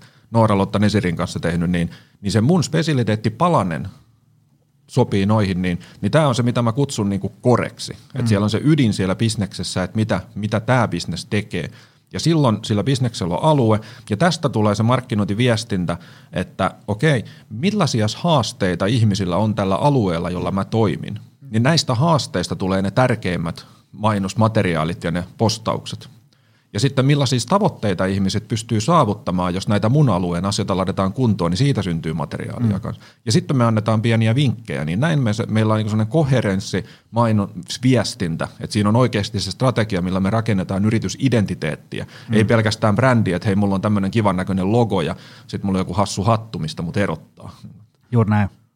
Yksi semmoinen asia, minkä mä oon huomannut, että moni aloitteleva coachi tuskailee, on sellainen, että se, se tarve, että valmennus ja apu on yksilöllistä, menee välillä vähän liian överiksi. Siis sillä tavalla, niin kuin, että, että niin kuin me ollaan tässä puhuttu, ei voi tehdä, jos sä teet väärin, sä teet tyhmiä juttuja, mm. niin, niin sittenhän tietysti päätyy huonoon lopputulokseen. Mutta sitten tavallaan joskus mä oon huomannut, että aloittelevilla coacheilla menee niin kuin – vähän pitkäksi se, se, se että et, tavallaan, että kaikki pitää olla räätälöity just sille ihmiselle just siihen ajan hetkeen täydellisesti, koska sittenhän se voi johtaa siihen, että tiedätkö, sun niin kuin jaksaminen ja, ja tota, ää, korvien välin kaista riittää siihen, että sä pystyt valmentamaan kuutta ihmistä kuukaudessa ja sitten on hankala saada leipäpöytään. Mm. Ää, ja sitten tavallaan se menee vähän semmoiseksi niin ylianalyysiksi, että voisiko siitä yksilöllisyydestä niin kuin vähän joustaa, niin sitten se asiakas saisi todennäköisesti ihan samat tulokset, ja se olisi sulle huomattavasti kevyempää ja niin edespäin. Kerron esimerkin, kun meillä oli esimerkiksi joskus, kun me aloiteltiin meidän salilla, meillä oli neljä hengen pienryhmiä. No ei, sitten niistä saadaan niin kuin ihan ok laskutus ja, ja, ja asiakkaat saa tuloksia ja valkkuu äh, liksaa ja niin edespäin. Sitten me jossain kohtaa ruvettiin katsoa, että, että meidän pitää nostaa tätä hintaa. No sitten tuli se, että ää, no, moniko ihminen lähtee meneen, kun me lyödään, kun se nostotarve oli niin kuin aika suuri. Mm. No, no sitten me mietittiinkin, että mitä jos me tehdäänkin neljä hengen pienryhmien sijaan ää, viiden hengen pienryhmiä. Kaikkien mm. hinta pysyy samana, mm. mutta tähän ryhmään tulee viides tyyppi. No, sitten oli tietty semmoinen, että no sitten se ei ole enää yksilöllistä. No sitten mietittiin, että no paljonko se yksilöllisyys niin kuin ihan oikeasti sit kärsii, ja sitten me kokeiltiin muutaman ryhmän kanssa ja huomattiin, että no, tiedätkö, ei tämä yksilöllisyys kärsi tästä nyt niinku yhtään. Ihmiset on, saa samanlaisia tuloksia, pitää hauskaa, kaikilla on enemmän liksaa ja muuta tällaista. Joo, meillä oli just itse asiassa tuolla yhdessä ryhmässä pieni väittelykin asiasta, kun mä sanoin, että, että pitääkö oikeasti räätälöidä, ja mä oon sitä mieltä, että ei, että, että, me, me, että, että valmentajat, jotka on tämmöisiä räätälöijiä, niin käykö ne itse oikeasti räätälillä teettämässä kaikki omat vaatteensa? No ei käy, koska, no jos sä uskot niin räätälöintiin, niin miksi et sä itse käy räätälillä. Mm. Ja sitten siinä tuli tämmöinen, kun mä sanoin, että hei, jos mä menen niin kuin, äh, tai jos me otetaan, otetaan peruskuntosaliohjelma ja otetaan sinne kyykkypenkki ja maastaveto, kulmasoutuu pystypunnerus, ja sitten me valitaan sille henkilölle sopivat kuormat, mm. niin onko se räätälöintiä? Niin se on, että joo, se on, ei ole räätälöintiä. Mm. Et, et se on sama, kun mä menen sen vaatekauppaan, niin ostaa farkkuja, niin me katsotaan mun tuumakoko, vyötärö tämän verran, pituus tämän verran ja hyllystä otetaan sen kokoiset farkut. Ei se ole räätälöintiä, se on vaan sen farkun koon valinta. Minun, niin samalla lailla se kuormien valinta, niin se ei, se ei tarvi semmoista, että mun täytyy nyt viikko pohtia tätä ja rakentaa mm. sulle tätä henkilökohtaista mm. ohjelmaa, että me saadaan valittua sulle kuormat. Mm. Niin kuin mä sanoin, että esimerkiksi kun aloitetaan vaikka se kuntosali, varsinkin kun aloitetaan ja sitten tällä perusohjelmalla mä lyön vetoa, että sä oot samaa mieltä, että, että niin kuin oma paino penkistä ja 1,5-2 kertaa oma paino kyykystä ja maasta, niin se ei vaari mitään ihmeitä. Mm, mm. Se, et jos on kaksi jalkaa, kaksi kättä ja yksi selkäranka, ne ei sillä keholla voi tehdä oikeastaan kuin viittä liikettä. Sillä mm. voi työntää, sillä voi vetää, sillä voi liikkua ylös alas, sitä voi taivuttaa ja kiertää. Että jos vaan systemaattisesti noudattaa sitä ohjelmaa ja lisää kuormia sen mukaan, kun se kunto kestää, niin päästään niin kuin tosi koviin tuommoisiin tuloksiin. Sitten on eri asia, jos mennään maailmanmestaruuksiin tai johonkin. Mm. Mutta tämmöisiin, niin mennään vaan sillä. Ja juuri sitä mieltä, että sen treenarin tehtävä on pitää se ihminen kiinni siinä systemaattisessa treenaamisessa mm. ja katsoa vaan, että sen määrät ja kuormat ovat soveltuvia sen palautumiskyvylle ei räätälöidä sitä, että nyt, nyt tehdään niin kuin viisi erilaista kyykkyä täällä ja ensi viikolla on sitten taas viisi erilaista. Mm. Joo, joo, ja sitten mullakin on tuossa tota, äh, pilvipalvelussa äh, vanhimmat treeniohjelmat, mitä mulla on siellä tallessa, niin on varmaan ihan sieltä jostain alkuajolta, niin kuin reilun kymmenen vuoden takaa. Ja mä katson niitä ohjelmia, niin herra Jumala millaista hienosäätöä siellä mm. on ollut. Siis semmoista, niin mä katson niitä, siis niilläkin ihmiset sai tuloksia, ei siinä mitään. Joo mutta sen yhden ohjelman tekemiseen meni, tiedätkö, tunti vartti. Okei? Okay? No nyt kun tuosta kävelee ovesta sisään joku ää, ää, niin kuin Matti Meikäläinen, no me käydään läpi, että onko niin joku pahasti hajalla ja kerro nyt vähän mihin kaikkeen pystyy ja paljon, paljon penkkikyykky, mahve ja näin edespäin ja paljon ehdi treenailee. Niin sitten sen treeniohjelman tekemiseen menee ehkä karkeasti vartti mm. ja, ja, ja tota, se saa ihan samanlaisia tuloksia, ehkä jopa parempiakin, kun se ei ole semmoinen, tiedätkö, kuuraketin rakennusohje, Juu. se treeniohjelma. Juu. Ja tämä on ehkä, tää on ehkä semmoinen, mitä on hankala äh, uskoa silloin, kun on niin kuin just aloittaa uraa. Tiedätkö, kun sä, sä tuut sieltä koulun penkiltä ja sä oot niin kuin aivan turvoksissa sitä tietoa, mitä kaikkea voi tehdä, niin sit sulla on, että no kun tämä pitää ottaa huomioon ja toi ja toi ja toi ja toi.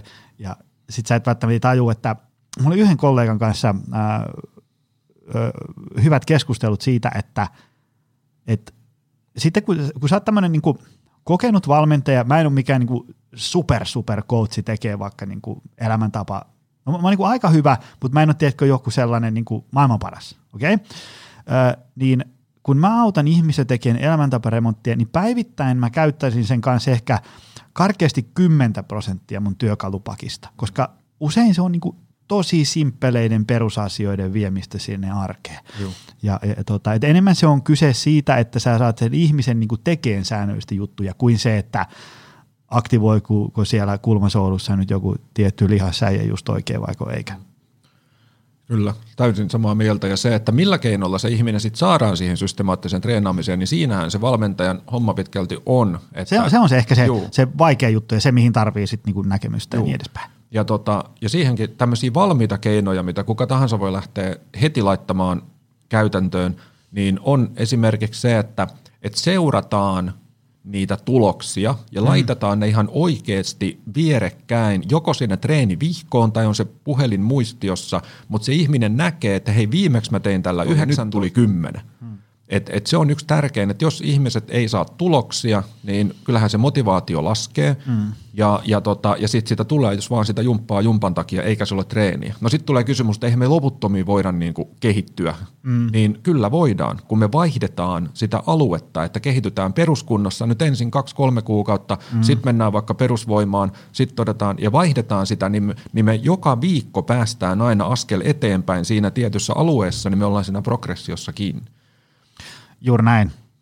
Tuossa tuli tota, tähän niin tämmöiseen tulosorientoituneisuuteen tuli ö, myös vanha sen ö, John Berardi, joka on Precision Nutrition perustanut ja sen, sen paljon viisauksia ammentanut omaan valmennukseenkin, on se, että ö, kun joku aina tulee sille kertoon, että hei, hei, mä oon kokeillut tällaista, ja sitten pätkäpaasto, painonnosto, mm. maratoni, näin, että et, mitä sä oot mieltä, että onko tämä niinku hyvä juttu mulle? Ja sitten se aina kysyy, että no, no mitenkä se toimii sulle? Ja sitten se aika lailla hyvin sen kertoo, että jos, jos sä oot kokeillut jotain ää, painonpudotusmetodia X, että mitä sä oot tästä mieltä? No miten se toimii sulle? No aina lähtee kymppi, mutta siitä tulee 13 takaisin. Mm. Niin sitten on, että no, no ehkä tämä ei sitten tällaisenään toimi sulle, että pitäisikö kokeilla jotain muuta. Mm. Tai sitten, että se on usein kuvannut itteensä tämmöiseksi niin kuin, ää, hyvinvointi agnostikoksi, eli ei ole tavallaan myynyt niin kuin sielua mihinkään yhteen suuntaan, vaan ihmisellä nyt toimii kaiken näköiset systeemit, ja se, se kokeilun kauttahan se sitten huomaa. Kyllä, ja niin objektiivisilla mittareilla, että siirryttäisiin niistä mielipiteistä, että tämä on niinku paras systeemi. No testataan se ja laitetaan se objektiiviseen tieteelliseen testiin, missä mm. katsotaan asiaa numeroina, eikä niinku sinun tai jonkun toisen mielipiteinä. No sitten toinen, minkä heittäisin tähän työkalusta, että se mittaaminen kuulosti siltä, että se on vaan tätä tulos, tulos, tulos, ja mm. justhan me tunti puhuttiin, että ei se pitäisi olla sitä suorittamista, niin ne mittarit pitää asentaa fiksusti. Mm. Eli, eli progressio tulla, niin se oli se yksi, mikä ylläpitää sitä motivaatiota. Ja sitten on toinen, että useinhan se lässähtää sen takia, että on menty vaan sen vaikka kestävyyden tai voiman lisäksen kautta. Jos samalla oltaisiin mitattu esimerkiksi liikkuvuutta ja huomattu, että hetkinen, viikko viikolta muuten menee huonommaksi, mm. niin me tiedetään, että nyt ollaan menossa kohti epä epätasapainoa. Eli sieltä täytyisi mitata niin kuin sitä niin kuin yksinkertaisimmillaan sitä liikkuvuutta ja vaikka nyt niin kuin staattiset passiiviset testit on huonoimpia mahdollisia, niin parempia kuin ei mitään. Ja, tota, ja sitten se palautuminen ja, ja tota, niin kuin käytännössä energiataso jaksaminen, niin ihan silläkin, että et kysytään, hei mikä se on ollut energia, ootko jaksanut, ootko nukkunut, niin kuin mm. subjektiivisesti – ja sitä tietysti nykyään on super helppo saada niin objektiivisia mittareita, HRVtä ja muuta. Niissä tietysti täytyy olla varovainen, koska monet ihmiset sitten rupeaa ressaamaan siitä, jos ne aamulla rupeaa katsoa jotakin. Mm. Mutta, tota, mutta niitäkin voi fiksusti käyttää, mm. että eihän sitä leposykettä tarvi, vaikka jos tulee stressin puolelle, että käyttää öisin jotakin, mm. niin, niin tota, se voi sen valmentajan kanssa aina siinä, kun tavataan, niin hei, istutaan kaksi minuuttia ja mitataan leposyke ja laitetaan sekin muistiin ja mitata hetkinen sun leposykkeet noussut niin nyt kaksi kuukautta putkeen, että eipä tämä ohjelma muuten toimi. Hmm. Vaikka sun voimat olisi kehittynyt, niin tämä ohjelma kokonaisuutena itse asiassa on vienyt sua huonompaan hmm. suuntaan. Juuri näin. Hei, tota, ennen kuin painetaan tuosta stop-nappiin, otetaan vielä loppuun tämmöinen, ähm, kun mä oon huomannut hyvinvointialan toimijoita, on se sitten minkä näköisiä coachia ja valkkua yleensäkin, niin helposti käy niin, että niillä on, niillä on kaikkea muuta paitsi maksavia asiakkaita. Eli siellä, siellä on sertifikaattia ja toimitilat ja treenivälineet ja, ja, ja osaamista ja ymmärrystä ja somepeukutta ja niin edespäin, mutta maksavat asiakkaat puuttuu. Ja, ja sehän, se, se on hyvin äm, ymmärrettävää, koska asiakashankinta ja myyminen on niin kuin omalla tavallaan semmoinen oma taiteenlajinsa, että se, se monella ei tule silleen luonnosta, varsinkin suomalainen on vähän sellainen, en mä nyt kehtaa tästä rahaa pyytää. Hmm. Mitkä olisi sun, jos sun pitäisi tämmöinen niin yksi tiivistys heittää tähän loppuun, että miten Valkut saa lisää maksavia asiakkaita? Joudun antaa kaksi. Anna kaksi. Tulee tämä, niin kuin tämä pään sisäinen ja sitten se konkreettinen. Niin tota, pään sisälle se, että arvostanko mä oikeasti omaa työtäni – ja monestihan se tulee, että no ei tämä nyt ole vaan tämmöistä. Niin se pitää niinku käsitellä siellä oman pään sisällä, että se työ, mitä me tehdään esimerkiksi ihmisten hyvinvoinnin eteen, niin se on oikeasti tärkeää. Mm. Ja, ja sitten tähän liittyen mä annan tämmöisen, niin kuin kaksi tämmöistä eettistä imperatiivia, että tulikohan oikea sivistyssana, käskyä. Niin tota, että jos sulla on kyky auttaa muita, niin sun eettinen velvollisuus on tehdä sitä mahdollisimman paljon. Mm. Ja, ja silloin, jos sä teet sitä ammatiksesi kahdeksan tuntia päivässä, niin sä autat paljon enemmän kuin semmoinen, joka tekee niin kuin sivusta tunnin päivässä. Ja silloin sitä täytyy saada niin kuin se oma palkka. Mm. Ja tota, sitten toiseksi, että, että jos tekee liian pienellä palkalla ja polttaa itsensä loppuun, niin loppuun palana ihminen nyt ei auta ketään. Mm. Eli se niin kuin arvostus siihen niin tota, ensimmäiseksi niin kuin oma pääkunto. No sitten se konkreettinen puoli niin on just se, että jos mä tiivistän lyhyesti nämä niin kuin stepit, mistä tuossa vähän puhuttiinkin, niin valita se oma alue, millä mä toimin, ketä on mun asiakas. Mun asiakas ei ole kaikkea kaikille, vaan mm. siellä on se oma alue, missä mä teen. Mä autan näissä haasteissa, näissä tarpeissa ihmisiä, mä autan niitä näihin tavoitteisiin, niin valita se. Toiseksi lukita se oma hinnasto siten, mm. että se on matemaattisesti järkevä. Mm. Ja sitten kolmanneksi laittaa se oma niin kuin nettisivu siihen kuntoon, että siellä tapahtuu niin kuin sitä, siellä on hyvää sisältöä, joka vetää ihmisiä puoleensa ja näkee, että tämä on oikeasti hyödyllistä ja sitten siellä on se myyntiprosessi. Ja, ja sitten sen jälkeen tota, tiivistetään, että sitten se loppu on sitä markkinointia, eli tehdään sitä näkyvyyttä, tietoisuutta just tämmöisillä tavoilla, mitä me tuossa vähän mainittiin, että mistä me postataan, että ne tulee sinne meidän sivulle, siihen meidän myyntiprosessiin, jotta se pääsee niihin meidän hinnoiteltuihin tuotteistettuihin paketteihin tutustumaan ja niistä keskustelemaan, mm. jotka toimii tällä alueella, niin sitten tuo pyörä pyörimään.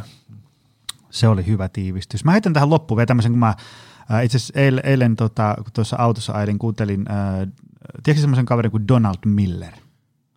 Sillä on semmoinen kirja kuin Story Brand, äärimmäisen mainio. Mä laitan sen tonne äh, tota, show notesihin. Lukekaa se kirja, siinä on, se on niinku tavallaan se pari tämmöistä äh, lounastuntia, kun lukee kirjaa, niin, niin tota, se on luettu. Se kertoo tosi hyvän niin kuin siitä tavalla, että ammattilaisen ei tarvitse muuttua, että, sun, että sä oot yhtäkkiä joku myyntihenkilö Jumala armosta, vaan se on ihan tämmöisiä niin kuin pieniä muutoksia siinä, miten sä viestit ihmisten kanssa. On se sitten kahvipöytäkeskustelu tai, tai sosiaalinen media. Se kertoo hyvän esimerkin tällaisen, että jos mä nyt tuon sen esimerkin tähän personal trainer ää, ää, tota, ää, kontekstiin, niin se sanoo, että, että, että kun joku tiedätkö, jossain kysyy sulta, että, että hei kuka sä oot, mitä sä niin kuin duunailet, niin sä voit sanoa siihen, että – no mä oon personal trainer. Sitten niin kuin kerrot, kuka, sitten tyyppi on, että ah, okei. Okay. Ja sitten se keskustelu oli siinä. Ja se selitti sitä, että, että mitä jos sä niin kuin, tavallaan kuvaat ongelman ja sitten kerrot, miten sä ratkaiset sen. Tai kuka sä oot. Eli sitten jos tavallaan se tyyppi kysyy, että no hei, kuka sä oot mitä sä teet. Ja sitten sä, sä et sanokaan, että mä oon personal trainer, vaan sä sanot, että ähm, tiedätkö, kun on sellaisia ihmisiä, jotka kamppailee vaikka painohallinnan kanssa ja haluaisi löytää pysyviä tuloksia, ne on selkäremontissa, ne ei tiedä mitä syödä, ne haluaisi käydä kuntosalilla, ne ei tiedä miten palautua. Et kun on tämmöisiä ihmisiä, tiedätkö? Sitten, joo, tiedän. Ja sitten kerrot, että no, tämä on se, joka auttaa niitä saamaan pysyviä tuloksia. Mä oon personal trainer. Niin sitten sä tuot niinku ihan erilaisen näkökulman siihen, ja sitten se tyyppi kenties on vaikka aiheesta kiinnostunut, no hei, kerropa lisää, annapa sun numero, että mä tarviin muuten just näitä. Että se tavallaan ei ole niinku tämän ihmeellisemmistä muutoksista kyse, kuin siitä vaan, että sä voit edelleen niin kuin paukuttaa siellä somessa tai, tai lounastunnilla menee niitä samoja asioita, mutta niin kuin vähän eri lailla käännät sitä kulmaa, miten sä viestit. Mä, itse asiassa mä voin laittaa tuonne show notesiin sen jakson, se on niin kuin ehkä parhaas 24 minuuttinen, mitä on myymisestä kuullut. Ja sehän ei käytännössä nykyaikana toimi, että, että ostat tätä, ostat tätä, mm. minä sitä, minä, minä, minä, minä, minä, minä, minä, mm. vaan, vaan tota, toi sama asia käytännössä, miten mä oon viestinyt sitä, niin on se, että voi sanoa, että mä autan ihmisiä haasteissa X, ja sitten mä nimeen ne haasteet, minkä kanssa mä työskentelen, ja saavuttamaan Y, ja sitten mä nimeen ne, ja, ja keinoilla Z, missä sanon ne mun pää kolme metodia, mm. eli siinä on nämä, niin, niin sama juttu, että mä en lähde puhumaan itsestäni ollenkaan, vaan sata, tai sanotaan 70 prosenttista asiakasta, että hei, ihmisillä on tämmöisiä haasteita ja haluaa tämmöisiä asioita, niin mä autan niitä tämmöisellä tavalla. Joo, joo. Ja just semmoinen, ähm, mullekin jo vuosia sitten siitä kerrottiin, mulla meni aika kauan hyväksyä se, että asia on niin, varmaan joku seitsemän vuotta, niin kuin sullekin meni bisneksen äh, yrityksissä, on se, että, että ihmiset loppujen lopuksi on kiinnostuneita siitä, että mitä ne voi hyötyä mun osaamisesta, ei niinkään niin kuin Joni Jaakkolasta – et, et, siis ilman muuta sä voit somessa välillä aina kertoa, että mitä sä oot tehnyt viikonloppuna ja kuka sä oot ja sun koulutuksesta ja näin, mutta kyllä mä väitän, että niinku 19-20 postauksesta olisi hyvä olla jotain, joka hyödyttää sitä lukijaa ja kuulijaa, kertoo jotain, mitä muutoksia sä, sä oot saanut aikaa ja niin edespäin, jos sun tavoite on saada maksavia asiakkaita. Kyllä. Ja itse asiassa Business Evolutionin sivuilta, mun sivuilta businessevolution.fi löytyy ilmaiseksi tämmöinen sisältömarkkinoinnin pikakurssi, missä käydään just tämä läpi, että miten sä sisältöä tuottamalla vedät puoleen sinne asiakkaat. Että me ei työnnetä eikä kerta itsestämme, vaan me tehdään toi asiakasprofiili ja, ja sisällöt sen mukaan, että mistä meidän oikeasti kannattaa puhua, että ihmiset haluaa sun palvelua. Sun ei tarvitse työntää niitä, vaan ne sillä sisällöllä vedetään sieltä. Mä laitan tuon Business Evolutionin tonne äh, show notesiin, ihmiset voi käydä sieltä suoraan klikkaamassa. Tota, Jukka, kiitos tästä miljoonasti. Tämä oli, tämä oli tota äärimmäisen tietoa täynnä oleva jakso. Siellä ei varmaan kuulijat osaa kotiinkaan enää tämän jälkeen. Tota, mistä ihmiset sut löytää? Joo, eli tosiaan tämä yrittäjille, niin tämä businessevolution.fi – Sieltä löytyy ilmatteeksi tosiaan tuohon markkinointiin aika kattava sellainen paketti, jolla pääsee alkuun, ei maksa mitään ja sieltä löytyy sitten myös tietoa mun palveluista. Ja tota, sitten liikuntapuolet AFT, eli niin kuin Anatomic Functional Training, aft.fi. Ja tota, somekanavat löytyy myös näillä samoilla nimillä, Tubesta ja Facebookista. Mä laitan ne tonne show notesiin. Tota, kiitos miljoonasti, kiitos. että pääsit tänne vieraaksi. Tämä oli, tää oli tota, uh, mainio setti jälleen kerran. Ja tota, kiitos sulle arvoisa kuulija, että jaksoit taas tänne päätyyn saakka ja me ihmetellään taas ensi viikolla lisää. Se on moro! Tutustu lisää aiheeseen optimalperformance.fi ja opcenteri.fi.